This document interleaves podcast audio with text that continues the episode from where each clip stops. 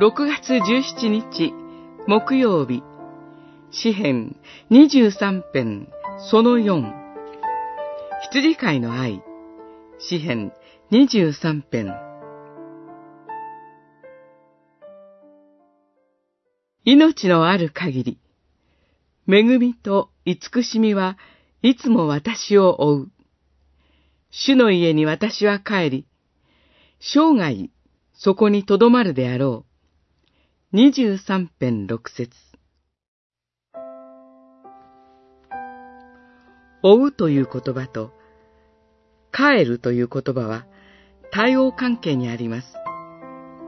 主の恵みと慈しみがいつも私を追ってくる。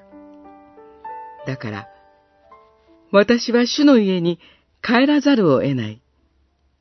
そのように詩人は歌います。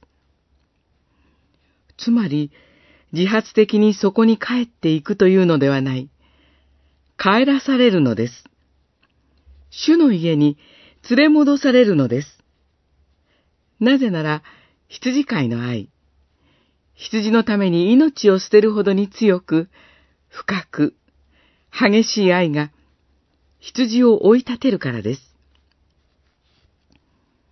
羊たちは羊飼いのもとで生きるべきでした。